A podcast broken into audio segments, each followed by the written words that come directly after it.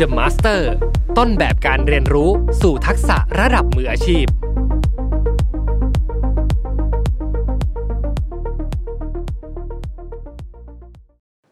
สวัสดีครับ พบกับรายการ Remaster วันนี้ซีรีส์ The Master ครับ เรียนรู้ทักษะมืออาชีพผ่านบุคคลผู้เป็นแรงบันดาลใจ วันนี้อยู่กับผมอ้ำสุภกรอีกเช่นเคยครับ วันนี้เราจะมาคุยกันเรื่องของการตลาดแบบสนุกสนุกคิดนอกกรอบกันนะครับ วันนี้เนี่ยแขกรับเชิญของผมครับพี่ปิ๊กธรรศภาคย์ เลิศเศวตพงศ์ครับพี่ปิ๊กเป็นนักออกแบบธุรกิจนะครับ เป็นเจ้าของผลงานหนังสือชื่อดังนะครับ อาทิทำธุรกิจคิดเยอะจึงเหนื่อยน้อย หรือวิชาธุรกิจที่ชีวิตจริงเป็นคนสอนนะครับ วันนี้พี่ปิ๊กจะมาเล่าถึง The Master ในดวงใจของเขาในเรื่องของการทำการตลาดครับ คุณ Seth Godin คุณ Seth Godin ครับเป็นนักเขียนชาวอเมริกันเป็นผู้ประกอบการครับ เป็นนักการตลาดมืออาชีพ ผู้แต่งหนังสือเกี่ยวกับเรื่องของการตลาดในยุค modern marketing มากมายเลยครับ อาทิเช่นนะครับ This is Marketing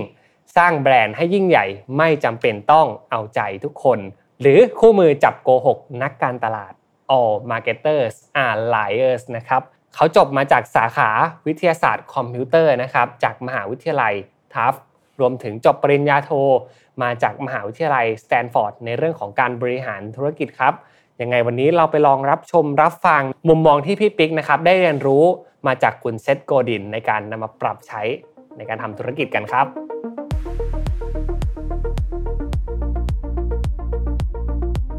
เอาละครับ ตอนนี้แขกรับเชิญของผมก็พร้อมเป็นที่เรียบร้อยแล้วนะครับ มาต้อนรับเขากันเลยครับ สวัสดีครับพี่ปิ๊กสวัสดีครับอ้ำครับ สวัสดีครับครับอะให้พี่ปิ๊กแนะนำตัวกับแฟนๆรายการอีกสักนิดหนึ่งครับครับพี่ปิ๊กนะครับธรรศภาคย์นะครับก็เป็นหนึ่งใน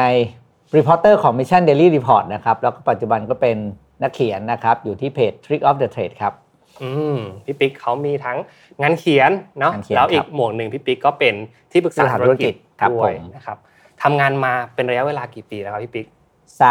35โอ้35ปี นะคครับเป็นเวลาที่เราน่าจะได้สกัดความรู้จากพี่ปิ๊กหลายอย่างในวันเป็นนี้เวลาที่น่าจะแฟนๆรายการหลายคนเพิ่งเกิด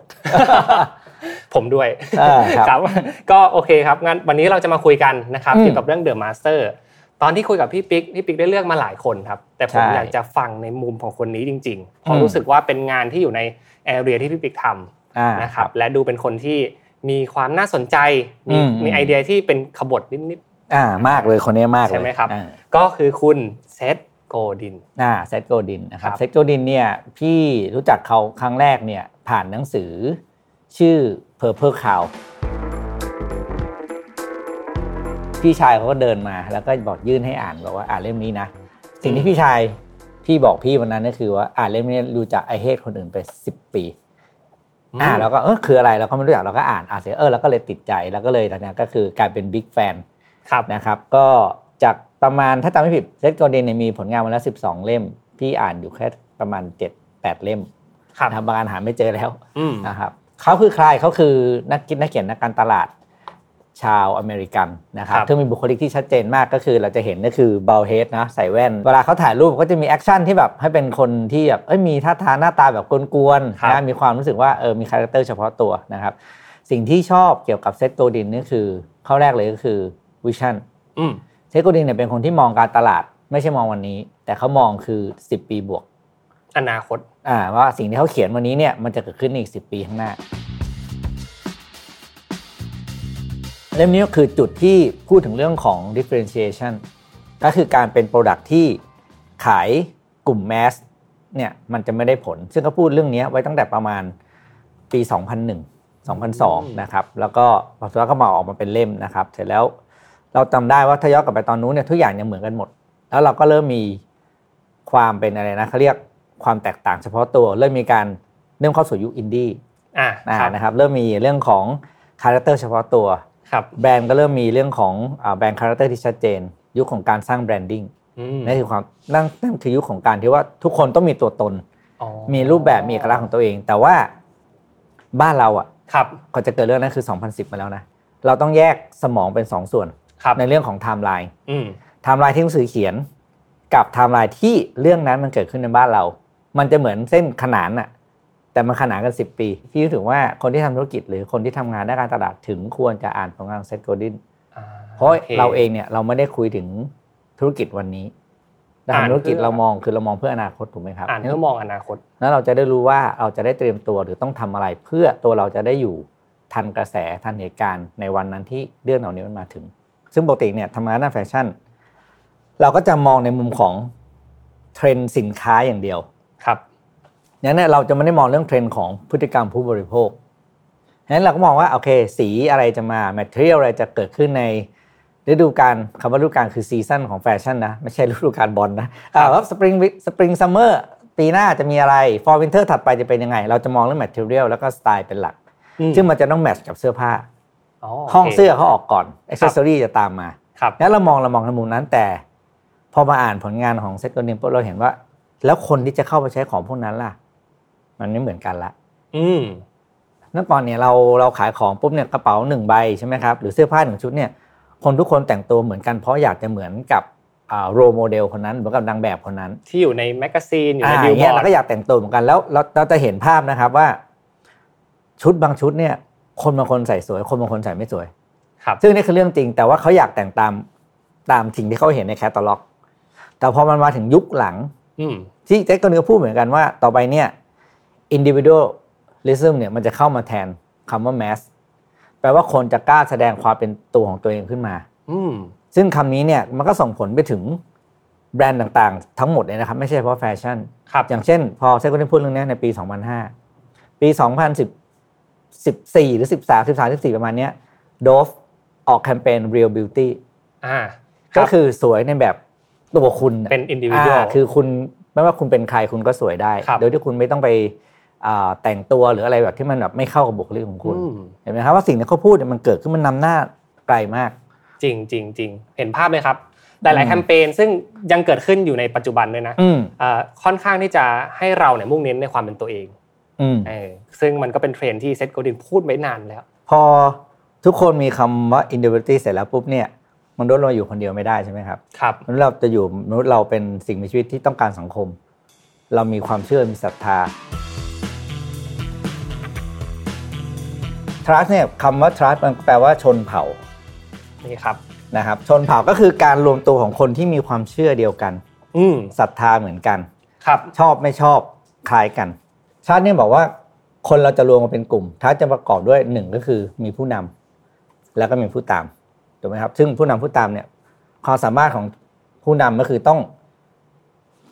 คุมพลเมืองของคนที่ของคุณให้อยู่ด้วยการสื่อสาร อืมแล้วก็สิ่งที่คุณเชื่อด้วยกันอะฟังไม่เกี่ยวกับ marketing วันนี้คืออะไรครับ คืออินฟลูเอนเซอร์ไงครับพูดไว้สิบห้าปีที่แล้วอืมทำไมเราต้องไปตาม ใครก็ไม่รู้สักคนที่ อยู่ๆก็บอกให้เรากินแบบนี้แต่งตัวแบบนี้ไปเที่ยวที่นี่ครับใช่ไหมแล้วดูวันนี้สิเห็นไหมครับนี่คืออิทธิพลของสิ่งที่เรียกว่าเป็น influential marketing หรือ tribes ครับถึงย้อนไปอีกไม่ใช่ย้อนพูด ahead ไปอีกหนึ่งนอกเหนือจากมุมธุรกิจยกตัวอย่างล่าสุดก็อย่างกรณีที่ความแตกแยกในสังคม เรื่องเดียวกัน เรื่องเดียวกันแท้ๆเนี่ยแตกออกเป็นกลุ่มใหญ่ ๆ บางกลุ่มเห็นด้วย บางกลุ่มไม่เห็นด้วยทั้งที่แก่นของเรื่องมีแค่เนี้ยเพราะอะไรเพราะความเชื่อไงครับครับ แล้ว อยู่ที่คนนำอืมถ้านำให้ไม่เห็นด้วยในทางดี มันก็ยังโอเค ก็คือเราปกติอยู่แล้ว เราไม่จำเป็นต้องเห็นด้วยกันหมดถูกไหมครับครับ แต่ถ้านำไปให้เห็นด้วยในทางที่ไม่ดี มันก็จะเกิดการอืมเนี่ยขัดแย้งอย่างที่เราเห็นครับอ่านะครับ เข้าใจ แล้วจากเยนี้คนขัดแย้งกันง่ายมากขึ้น เพราะอะไรก็เพราะว่ามันมีเครื่องมือใหม่ เราทุกคนมีความเป็นอินดิวิ u a l ขั้นสุดแล้วอะอ่าโอค เราก็จะเชื่อในแล้วเราก็มีเครื่องไม้เครื่องมือในการแสดงออกครับ อย่างเงี้ยครับ ก็เข้ามาจุดเล่มเนี้ยโอเคนั่นจะเห็นว่า ไอ้โหมดของความเชื่อไม่เชื่ออะไรต่างๆ เนี่ย เรามีเรามีเครื่องมือที่เข้าไปรับรู้ อืมหรือแสดงออกความเห็นการเป็นตัวเราเองได้ด้วยเครื่องมือต่างๆ ที่เรามี อืมโอเคแล้วเล่มนี้เท่าที่ที่พี่ปิ๊กอืมบอกเนี่ยก็คือเหมือนกับว่า พอเริ่มต้นเอ่อในเรื่องของ Purple Cloud เนาะอืมความเป็น individual นะครับของอืมแต่ละคนแล้วเนี่ยรวมกับ เอ่อเทรนด์ของการมี community เกิดขึ้นอืมนะครับมันทำให้ทุกคนเนี่ยต้องมาคิดถึงเรื่องของการที่จะเป็นเป็นตัว influencer marketing มากขึ้นนะครับอืมแล้วก็มีเทรนด์ของมันมากขึ้น แล้วก็เป็นถึงเรื่องของการเขาเรียกว่า การที่เราจะเข้าถึงเขาแต่ละแต่ละคนเนี่ยเราต้องเข้าใจเขาในระดับบุคคลไงซึ่งถ้าภาษาปัจจุบันเขาเรียก personalize ใช่ไหมครับ personal marketing ซึ่งเมื่อก่อนมันทำไม่ได้ครับ แต่ในนี้เทคโนโลยีมันทำได้ไงอืมมันทำให้เราเข้าใจว่าคนนี้ชอบทานอะไรใช้เงินครั้งหนึ่งเท่าไหร่ ชอบใช้ชีวิตที่ไหนอะไรอย่างเงี้ยครับมันถึงมีคำพูดที่ว่า หรือเป็นเป็นแนวคิดการตลาดที่พี่เคยเขียนไว้ในหนังสือคือว่า สมัยเนี้ยเราไม่ต้องเป็นต้องรู้ อย่างพี่ไม่จำเป็นต้องรู้ว่าอ้ำได้เงินเดือนเท่าไหร่ครับ แต่พี่อยากรู้ว่าอ้ำใช้เงินกับเรื่องอะไรบ้างโอเคถูกไหมเพราะว่าการที่อ้ำจะมี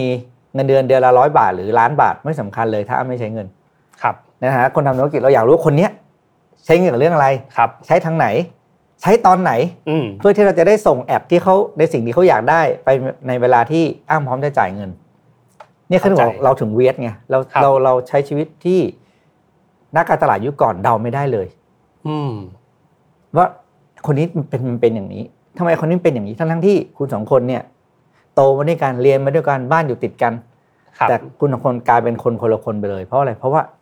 ตัวเราเองมันมันมันมันหล่อหลอมให้เราเป็นอย่างที่เราเป็นทุกวันนี้โนี่คือสิ่งที่เขาเขียนไว้เมื่ออันเล่มนี้ได้น่าจะห้าปี โอ้โห ทุกอย่างมันแบบพูดก่อน แต่ว่าเกิดขึ้นทีหลังตลอดเลยนะครับ Meatball Sundae Meatball Sundae มันเป็นการ อันนี้อันนี้เป็นแบบแนวเล่มปากร้ายนิดหนึ่งของเขาก็คือเป็นแนวเสียดสีนิดครับๆอ่าปกติซันเดย์คือไอศครีมนะไอศครีมซันเดย์ใช่ไหมแต่เนี่ยเรียกมิดบอลซันเดย์เขาแ e พ r เซนต์สองสิ่งที่มาอยู่ด้วยกัน ที่คนทำธุรกิจชอบทำ ครับก็คือ meatball เนี่ยก็คือเขาเปรียบเทียบกับธุรกิจที่เป็นธุรกิจ old fashion อ่าหรือธุรกิจที่เป็น mass มากๆ ธุรกิจใหญ่ๆ corporation ใหญ่ๆ แล้วซันเดย์ก็เหมือนเครื่องมือการตลาดที่มีสีสันสวยอืมๆเห็นไหมเรามักจะคิดว่าเราทำธุรกิจการตลาดหรือทำธุรกิจเนี่ยเราเพียงแค่เอาเครื่องมือเจ๋งๆในยุคแต่ละยุคที่เรามีมาแล้วก็มาปะหน้าบนไอตัวก้อนเนื้อไอลูกครับชิ้นเนื้อของเราเนี่ย meatball เนี่ยแล้วมันจะสำเร็จที่บอกตัว is not เพ ราะว่าอะไรเพราะว่าจริงๆแล้วสุดท้ายเนี่ยซันเดย์มันคือไอศครีมมันไม่เข้ากัน มันไม่เข้ากันเออดังนั้นคุณต้องเข้าใจว่าตัวคุณเป็นใคร แล้วก็ครับคุณก็ต้องกลับไปกลับไปเขาเรียกว่าทบทวนตัวเองว่าสิ่งที่คุณเป็นอะไรคุณต่างพอหรือยัง การขายของโดยการขายใช้วิธีเครื่องมือสมัยใหม่ ทันสมัยอะไรเทคโนโลยีต่างๆเนี่ยแต่มาใช้กับการขายสินค้าที่โคตรธรรมดาเนี่ย มันไม่ work หรอกครับ อืมซึ่งอันนี้ผ่าน หลังจากได้อ่านงานของ Seth Godin เนาะอืมเรื่องนี้ขอเจาะอีกนิดนึงนะครับอ่าพี่ปิ๊กเคยเจอกรณีของการ consult แล้วเจอแบบ Meatball Sundae ไหมครับอุ้ยเยอะ เป็นเยยังอะไงมากพอเล่าให้ก็ฟังได้ไหมครับปกติเราก็คิดว่าปัจจุบันคนทำธุรกิจก็คือนอกจาก aim ไปที่ digital marketing เลยครับเพราะว่าถือว่าโอเคมาเข้าถึงลูกค้าใช่ไหมครับ ซื้อได้เลยมี tool อะไรต่างๆเยอะเต็มไปหมดเลย แต่ประเด็นก็คือ เราต้องคิดเหมือนกันนะครับว่า เราเข้าถึงลูกค้าได้ คู่แข่งก็เข้าถึงได้ และคู่แข่งที่ไม่ใช่คู่แข่งเราหมายความว่าคู่แข่งที่แย่ง airtime เดียวกันน่ะอืมสมมติว่าอ้ำชอบถ่ายมือถือตอนห้าทุ่มก่อนนอนนี่ครัก็บคือพฤติกรรมเพราะเขารู้เราใช่ไหมเราใช้เราใช้มือถือตอนไหนแปลว่าโฆษณาที่เข้ามาหาอ้ำตอนห้าทุ่มอะจะแพงกว่าตอนตีสี่เพราะตอนนั้นผม on on อยู่ อ่า แล้วใช้งานอยู่ทุกคนก็จะเขา bid กันที่เขาเรียก bid ค่าโฆษณาครับเข้ามาแข่งที่ตอนนั้นอะมันก็จะแพงกว่าปกติ แล้วประเด็นก็คือ ถ้าตัวเราเองยังเป็น meatball คือตัวเราไม่ได้น่าสนใจอะ แต่คุณพาจะเอาซันเดย์มาโปะคุณแล้วก็ push ตัวคุณเข้าไปอะผลปรากฏก็คือสิ่งที่อ้ำเห็นคืออ้ำก็ปัดทิ้ง เพราะมันไม่น่าสนใจไงอืมเข้าใจครับอค่า ad ภาพสวยไม่ได้มีผลเลยถ้าตัว value หรืออาสิ่งที่เป็นประโยชน์จริง ๆ กับลูกค้า อ้ำไม่สามารถนำเสนอได้ ครับแล้วอ้ำก็คิดว่า ผมมีผมแค่เนี้ยผมก็ขายทุกคนสิเหมือนกันพันคน ยิงแอดไปหาพันคนหมื่นคนอ้ำ differentiate เลยยังอืม แล้วอ้ำก็ใช้คำว่า weird ของเขาเลยยัง เข้าใจอ่าเข้าใจเห็นไหมมันก็เลยกลายว่าเนี่ย เราถึงต้องเข้าใจว่าก่อนที่คุณจะเป็นคนที่ใช้เครื่องมือการตลาดที่ดีแฟนซีอะไรต่างๆ เนี่ย ตัวเราเองแล้วเอาตัวเองออกจากความเป็นมิดบอลได้หรือยัง ก็คือแบ็กเบิร์ดไปหน่อยศึกษาตัวเองมากแค่ไหนใช่แล้วก็ที่สำคัญคือได้รูปแบบของอุปกรณ์ใดๆมาก็ตามเนาะอืมในโลกการตลาดยุคใหม่เนี่ย คุณต้องคอสมัยให้เป็นด้วย ไม่งั้นเนี่ยจะมีปัญหาแน่นอนใช่นะครับการทำงาน ซึ่งสิ่งที่เขาพูดไว้ก็คือเซตโกลินพูดไว้ก็คือเขาพูดว่าแบบวันเนี้ยเราจะมีเครื่องมือที่สามารถแยกแยกลูกค้าและแยกสารที่จะสื่อไปถึงลูกค้าได้ ครับบางที่เขาเรียกว่า A/B test ใช่ไหมแล้วก็สินค้าตัวเดียวกันขายลูกค้าห้าคน คุณสามารถขายเขาด้วยห้าข้อความไม่เหมือนกัน อืมเพราะว่าลูกค้าห้าคนเนี้ย มองประโยชน์ที่ได้จากสินค้าตัวเนี้ยคนละแบบงั้นคุณก็ต้องขายเขาในห้าเมสเซจไงแต่สุดท้ายเขากลับมาซื้อสินค้าตัวเดียวกันอืมซึ่งวงเล็บว่าอาจจะไม่ใช่ราคาเดียวกันนะครับ เพราะว่าแต่ละคนก็แตกต่างกันอ่าแล้วเขาเห็นว่าเรื่องเนี้ยเป็นอะไรนะเป็นความเป็นความตายของเขาเลยทั้งไม่ได้เนี่ยเขาจะไม่ยอม เขาก็ยอมจ่ายราคาแพงไงอืมแต่ที่คนเนี่ยมองเห็นว่าอันนี้ก็อืมมีก็ได้ไม่มีเดี๋ยวตกขบวนไม่ทันเพื่อน เขาก็จะจ่ายในราคาที่ถูกหน่อย นี่คือสิ่งที่บอกว่าเราถึงเขาถึงใช้คำว่า we are always ไงครับอะไรวะของชิ้นเดียวกันไม่ยังมองไม่เหมือนกันเออจ่ายไม่เหมือนเออออะไรอย่างเงี้ยครับนี่คือสิ่งที่Seth Godin พยายามบอกเราตลอดโอ้สิบกว่าปีที่ผ่านมา พอ turn มาเป็นรูปธรรมผมเห็นภาพเลยพี่ปิ๊กอืมมันเหมือนเวลาเรากำลัง customize โฆษณาในใน Facebook อืมนะครับแล้วเราไม่สามารถที่จะใช้ตัวเดียวอะ และเป็น best practice สำหรับทุกอย่างได้อ่าเราต้องเปลี่ยนไปเรื่อยเขาเขียนเลยว่าอ่ามันจะมีบางคำก็เช่นคำที่คำที่พูดอย่างเงี้ย best practice is best ๆอืมนะครับหรือว่า best is dead คือบอกไปเลยว่าไม่มีสิ่งดีที่สุด เพราะว่ามันมีสิ่งที่ดีที่สุดสำหรับทุกคนไม่มีนะครับ แต่มีแต่คำว่าสิ่งที่เหมาะสำหรับทุกคนอะเหลืออีกประมาณ 2 เล่มครับ ขอรู้เนื้อหาเกี่ยวกับเล่มไหนก่อนดีครับฟ รีสฟรีสไพรซ์อินไซด์เนี่ยมันคือภาคต่อของ Purple Cloud มันก็คือวิมันบอกวิธีการที่จะทำตัวเองให้แตกต่างครับนะครับมันก็จะมีขั้นตอนมีอะไรอย่างเงี้ยครับ อันนี้ก็เป็นเรื่องที่อ่านได้เพลินๆแต่เล่มนี้ไม่พอคนคนที่อ่าน Purple Cloud แล้วส่วนใหญ่ก็จะไม่ค่อยได้อ่านเล่มนี้เพราะว่าเหมือนเข้าใจแล้วก็ไป apply concept นั่นเองอ๋ออย่างโอเงี้ยครับเคอันนี้ก็จะเป็นอีกเล่มที่ถ้าอ่านแล้วก็ต้องอ่านต่อกันโอเคนะครับได้ครับ ส่วน small and deal big นี่เป็นเรื่อง innovation อืมแบบเป็นเรื่องแบบเป็นเรื่องธุรกิจที่ไม่ใช่แบบเฉพาะการตลาดนะครับ อันนี้ใหม่สุดป่ะครับโอ้ยนี่เก่ามากดูจากดูจากเล่มอ้ำดูจากทุกเล่มได้ครับ เล่มใหม่สุดกองนี้คือ We Are All Wet ครับอ๋อเล่มใหม่สุดโอเคโอเคนอกนั้นเนี่ยได้ครับกระดาษประมาณแต่ว่าเราเรียงตามสตอรี่ที่เราอยากจะเล่าเนาะอ่ประมาณโอเคแบบกรุงศรีแตกครับเขาตัวจริงจริงๆนะครับเล่มนี้เนี่ยทุก็คือเกี่ยวกับเรื่อง innovation ขององค์กรครับเขาจะเล่ามุมมองของ innovation ว่าเรามักจะคิดว่า innovation เป็นเรื่องใช้เงิน ใช้ความรู้ที่เรียกว่าโอ้โหต้องเรียนสาย R&D นะครับใช่ไหมหรือมันก็ต้องเป็นเทคอืมใช่ไหม แต่จริงๆเขาบอกคนที่ทำ innovation ได้เนี่ยคือเราทุกคนก็ทำ innovation ได้ ครับ ก็คือ small นี่คือ small idea อืม is a new big คือ big impact ครับ ก็คือไอเดียเล็กๆสามารถสร้าง impact กับธุรกิจได้ ถ้าคุณกล้าที่จะทำอืมอย่างบางตัวอย่างเขายกตัวอย่างเช่น บริษัท security อ้ำจะทำยังไงให้ต่างโหยากนะ มีก็คงต้องหา service ที่ ตอบโจทย์กับลูกค้าให้มากขึ้นใช่ไหมครับอืมใช่ไหมครับสิ่งที่ Seth Godin ยกตัวอย่างนะครับเขาบอกว่า small and big ก็คือการทำสิ่งที่แตกต่างไปจากเดิมแล้วไอเดียที่ง่ายที่สุดนะคครัรับบซึ่งเราเราทุกคนในระดับ individual คือทุกคนในองค์กรสามารถทำได้อืมยกเซ็กคนนึงยกตัวอย่างว่า คุณลองให้พนักงาน security ต่าง security การของคุณใส่ชุดสูทสิทักซิโดเหมือนงานออสการ์แล้วยืนเฝ้าหน้าประตูครับ นั่นคือกะ แต่สิ่งที่คุณจะได้ก็คือ Impact คือคนมองเห็นแล้วจะพูดต่อใช่ไหมครับครับแต่ว่าเฮ้ยโหทำไมบริษัทนี้อย่างนี้แล้วเนี่ยคือสิ่งที่บอกว่านี่คือ New Big แล้วมันไม่ได้ใช้เงิน แต่ว่าเป็นไอเดียที่ทริคทริคเดียวที่คุณทำเนี่ยคือกล้าทำสิ่งที่คนอื่นไม่ทำแล้วมันจะเกิด Impact มันจะเกิดที่ impact ที่คนพูดถึงโดยที่เราไม่ต้องโฆษณาซึ่งอย่างเรื่องเนี้ยพี่ก็เคยเอาไปบอกอ่าลูกค้าพี่บางคนเขาบอกเขาเป็นช่างซ่อมแอร์ครับบริษัทบริษัทล้างแอร์ตามบ้านเนี่ยแล้วก็บอกก็มีปัญหาบอกว่า การล้างแอร์มันก็แข่งกันด้วยราคานะจากเครื่องละห้าร้อยเหลือสี่ร้อยเหลือสามร้อยมันไม่มีมันไม่มีจุดอะไรเลย เพราะคุณแค่มาล้างแอร์ครับผมก็บอกเขาไอเดียเรื่องนี้บอกเขาบอกว่าเปลี่ยนนะไปเปลี่ยนวิธีการให้ใส่สูตรไปล้างแอร์อืมแล้วก็ไปถึงเนี่ยผ้าเพิ่มปูแบบกริปอะแล้วคิดว่าเรากำลังล้างแอร์บ้านตัวเอง มันก็จะมีความแบบใส่ใจอะระมัดระวังเออห่อเฮยอย่างดีแล้วสุการฟีดแบ็คือดีมากครับ เพราะว่าลูกค้าบอกว่า เหมือนกันเลยลูกค้าก็ถ่ายรูป แล้วก็ไปลงโซเชียลว่าเฮ้ยช่างช่างแอร์บริษัทนี้มันเพี้ยนแบบใส่สูทมาล้างอะไรอย่างเงี้ยแบบแต่งตัวแบบครับอย่างหล่ออะไรเงี้ยแล้วปรากฏว่ากลายเป็นว่าบ้านเรียบร้อยมากหลังจากนั้นคือเขาเป็นช่างแอร์ที่ไม่เคยมีคิวว่างเลย เพราะว่าโดนจองหมดอ๋อโอเค มีเอกลักษณ์นะครับ แล้วก็อืมงานมีคุณภาพอืมหลายๆอย่างก็คือทุกคนตบโจทย์หมดล้างแอร์เป็น viral เองด้วยหมไหดมอะเป็น viral ด้วย ก็ไม่ถึงกับ viral เพราะว่าอ่าเขาบอกเขาบอกเขาไม่ได้ต้องการ viral เพราะว่าเขารับคิวไม่ได้ครับ แล้วก็สิ่งที่เราพยายามจะ maintain คือไอเดียเขาบอกเลยว่าการทำ innovation ต่างๆเนี่ยต้องอยู่ใน scope ที่เราอยู่ control อยู่ manage ได้นะถ้าพวกอินโนเวชันไปเถอะแล้วคุณควบคุมคุณภาพไม่ได้สุดท้ายเนี่ย your idea will be stolen อืมอืมคนหนึ่งก็จะเอาไปทำตาม เข้าใจย่างเงี้ยครับครับอ่าโอ้พี่ปิ๊กขายครบทุกเล่มแล้วนะครับโอ้โหในวันนี้ซึ่งซึ่งมันดีมากนะครับ มันได้เห็นหลาย ๆ ทักษะที่เขาได้เรียบเรียงมาเป็นหนังสือเป็นซีรีส์ของเขาสังเกตเห็นครับความเก่านะครับเรียกว่าเป็นตัวจริงของขลังเป็นของขลังานะครับของขลังนะครับอืมก็ จริงๆชอบมากนะครับที่เอาเรื่องราวมาเรียงอย่างนี้ เพราะว่าเราจะได้หยิบจับทักษะที่มันอยู่ในเนี้ยในทั้งหมดเนี่ยขึ้นมาพูดกันแต่ละจุด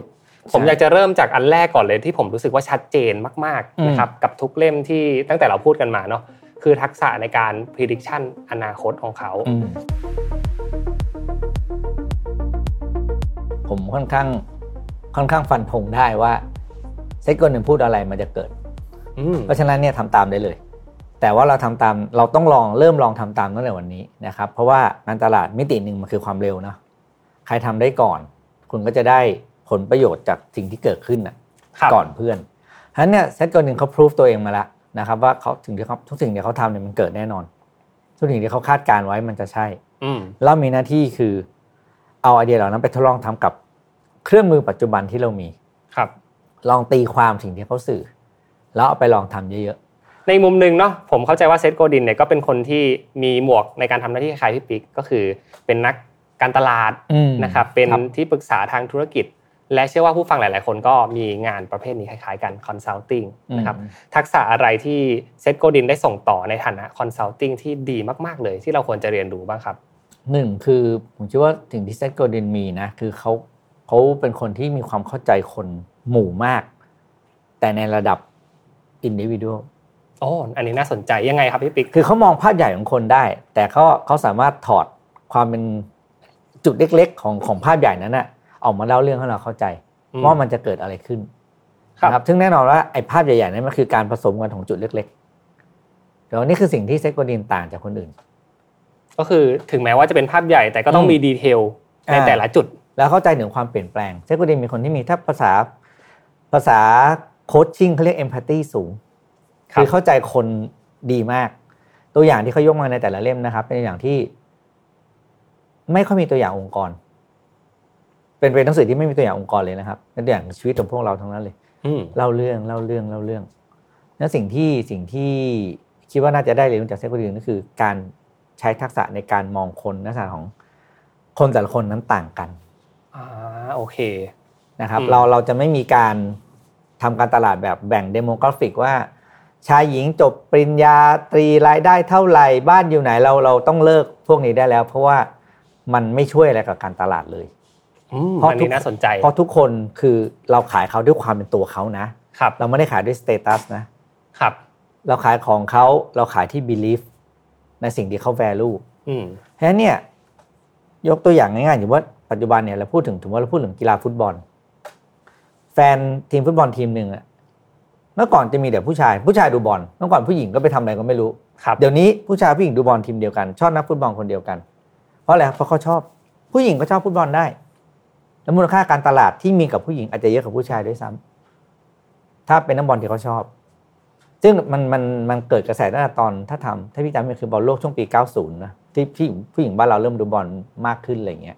ช่วงนั้นปีนั้นเป็นปีที่นักบอลหล่อเยอะมากปี 90นะอิตาลี อิตาลีเนี่ยโอ้คือปีนั้นเนี่ยเป็นภาพเป็นภาพนะแบบแล้วผู้หญิงก็หันมาดูบอลแล้วแต่ก็เป็นกระแสเห็นไหมครับมันคือมันมันคือความ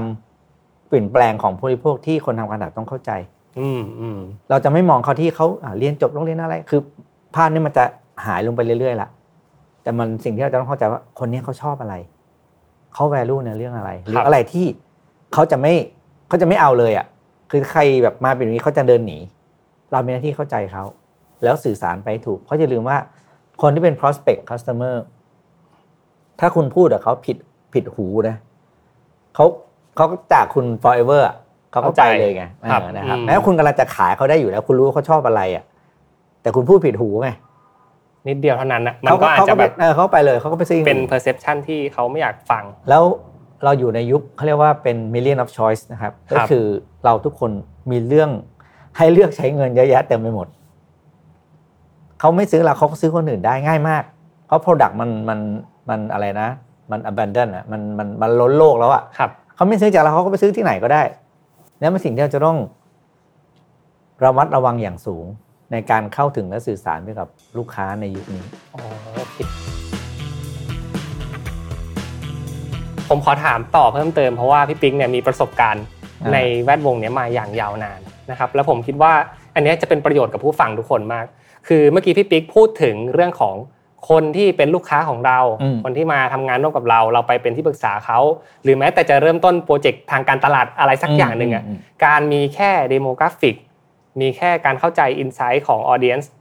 คร่าวๆเนี่ยไม่พอแล้ว แล้วเราควรจะมีอะไรตั้งแต่เริ่มต้นเป็น mindset ที่ทำให้เราเนี่ยสามารถขุดไปถึงสิ่งที่ลูกค้าอยากได้จริง ๆ ครับ ถ้าแนะนำจริง ๆ คือเราต้องเริ่มจากการทำความเข้าใจลูกค้าผ่านคำถามแค่สองคำเอ้ยอ๋อสองข้อครับคำถามแรกก็คือทำไมเขาถึงซื้อเรา อืมทำไมเขาถึงรักเรา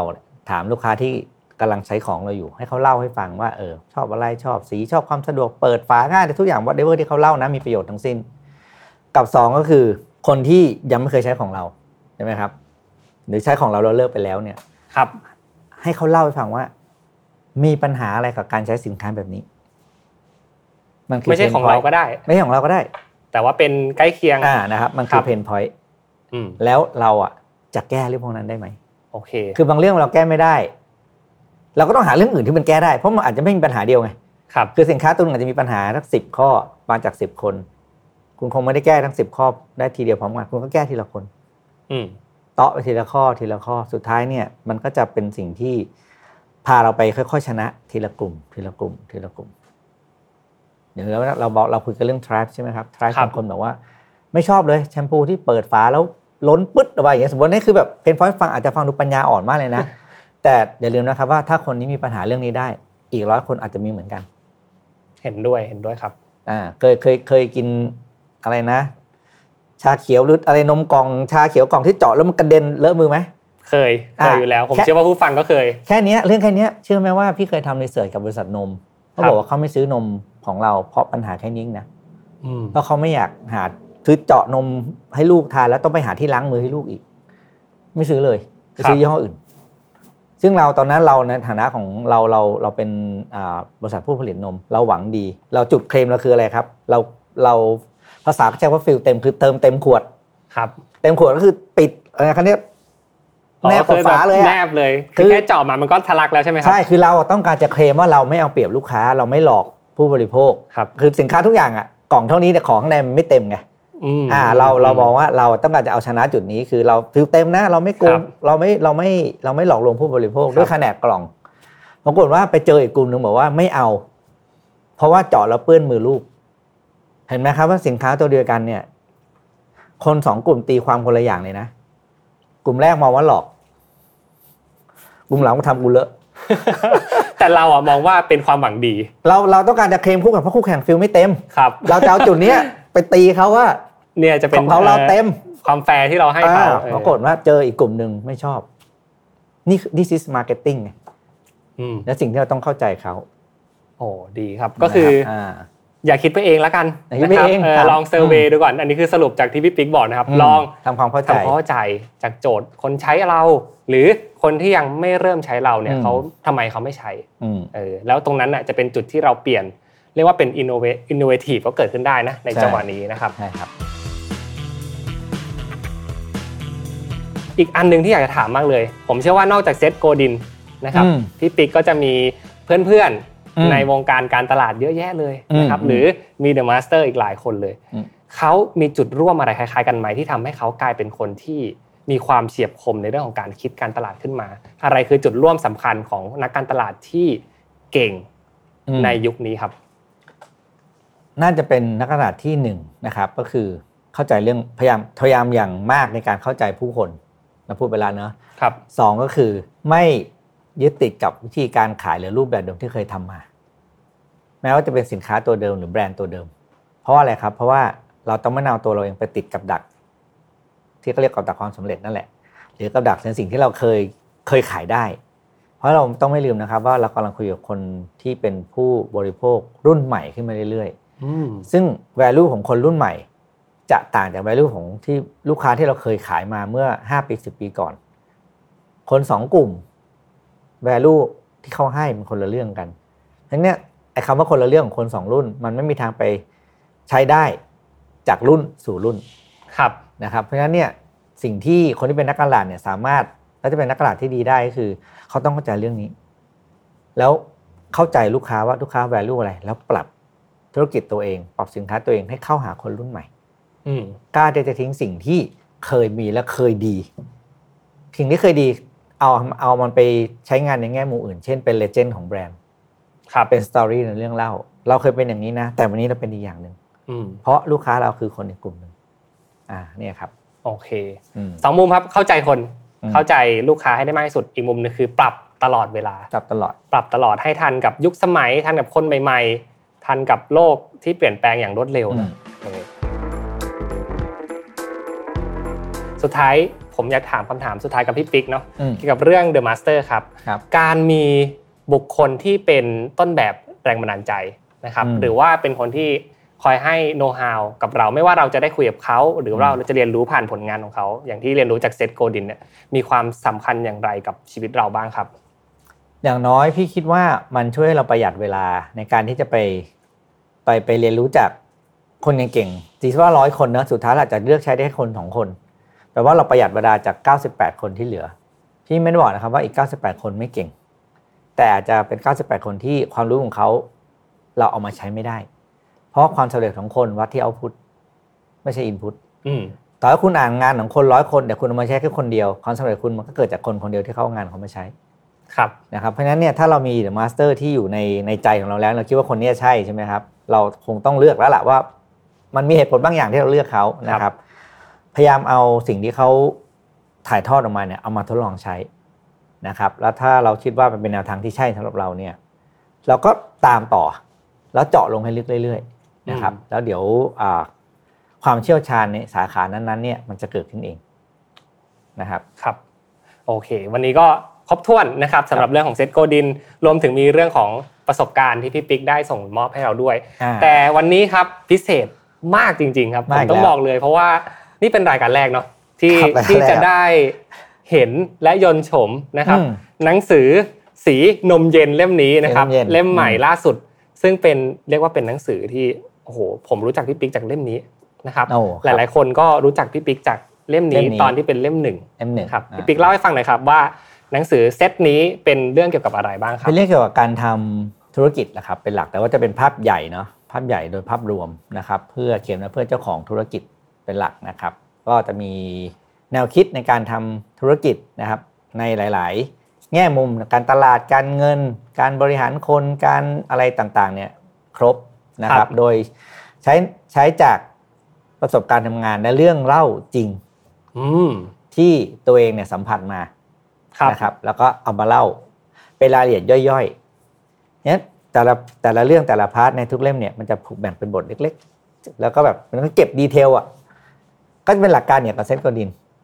คือเรื่องคนก็จะเจาะเห็นไหมเจาะเจาะเจาะเจาะเจาะแล้วก็จะเจาะเป็นประเด็นประเด็นไปครับนั้นเนี่ยมันจะทำให้คนที่อ่านเนี่ยเห็นภาพได้ง่าย ไม่ต้องมานั่งเสร็จแล้วมานั่งอะแล้วมันย่อยลงไปยังไงล่ะย่อยลงไปยังไงต่อเพราะเนี่ยย่อยมาสุดแล้วโอ้โหสุดกว่านี้ไม่มีแล้วฮะสุดกว่านี้ไม่มีแล้วนะครับเออทุกคนแล้วก็เป็นเล่มที่พิเศษจริงๆ เพราะว่าพี่อืมปิ๊กบอกผมว่าเล่มนี้เนี่ยยังไม่ได้วางจำหน่ายไม่หมายถึงซึ่งอะไรครับตอนที่เราออนแอร์กันวันเนี้ยวันที่หนึ่งนะครับอ่าเอ่อก็ยังไม่ได้จำหน่ายไม่ไม่เป็นไรเลยครับนะครับแนี่คือเล่มแรกเล่มเดียวแล้วผมจะขออนุญาตให้พี่ปิ๊ก เซ็นหน่อยโอ้นะคครัรับบเอ่อเซ็นว่ามาจากรายการเดอะมาสเตอร์อ่าเดี๋ยวเราได้จะมาครับแจกเราจะมาเล่นเกมแจกกันอ่านะครับได้ครับ รบกวนพี่ปิ๊กครับอ่ามามีมามามาปากกาสีชมพูด้วยครับไม่ครับประกัน Mission อ๋อเอ้ยโอ้สุดยอดได้ครับเป็นงานไหมเป็นงานมากอ่สุดยอดก็สำหรับแฟนรายการ The Master นะครับใช่ครับ อันนี้พี่ปิ๊กนะครับเป็นรางวัลพิเศษที่มอบให้กับแฟนรายการ The Master เลยนะครับเซ็นจริง แล้วก็ลงชื่อไว้จริง ๆ นะครับ มาจาก The Master จริงๆแล้วนี่เป็นเล่มแรกนะครับที่นำมาแจกกัน นะครับซึ่งเดี๋ยวเราจะมาตั้งคำถามร่วมกันนะพี่ปิ๊กอืมปิ๊กมีอะไรครับจะถามเกี่ยวกับนี่ครับคนที่จะได้รับหนังสือเล่มนี้ไปไหมคให้รับผู้ชม The Master นะครับอ่าอ่านะครับโอ้โหน่ารักมากนะครับ ถามเรื่องถ้าเกิดว่าพี่ปิ๊กนะครับจะจัดสัมมนาขึ้นมาอืมหนึ่งตัวนะครับที่จัดร่วมกับ Mission to the Moon อยากฟังพี่ปิ๊กในมุมมอง เรื่องอะไรอ่าแล้วมาจัดได้ครับร่วมกันนะครับได้ครับลองคอมเมนต์กันเข้ามาหน่อยว่าอยากฟังมุมมองของพี่ปิ๊กในการจัดสัมมนาร่วมกับ Mission to the Moon ในหัวข้ออะไรถ้าคำถามไหนถูกใจทีมงานผมพี่ปิ๊กมอบไปเลยครับ เล่มนี้วิชาธุรกิจอ่าอ่าที่ชีวิตจริงเป็นคนสอนเล่ม3นะครับได้เล่มแรกเล่มเดียวเล่มนี้มีลายเซ็นด้วยนะครับอืมทุกอย่างนี้สุดยอด Exclusive จริง ๆ นะครับครับ ผมก็เดี๋ยวเราเรามารอดูกันนะครับ แล้วก็ยังไงก็แสดงความยินดีกับผู้ที่ได้รับ ไปก่อนเลยอืมนะครับครับโอเค ก็วันนี้ขอบคุณพี่ปิ๊กมากนะครับ ที่มาผมร่วมรายการกันสนุกมาก แล้วก็ได้ความรู้เยอะแยะเลยนะครับครับ ยังไงผมจะเรียนเชิญอีกครั้งหนึ่งถ้าพี่ปิ๊กมี The Master ท่านอื่นๆ มาเล่าสู่กันฟังนะครับได้ครับได้ได้ครับสำหรับวันนี้สวัสดีครับขอบคุณครับ The Master ต้นแบบการเรียนรู้สู่ทักษะระดับมืออาชีพ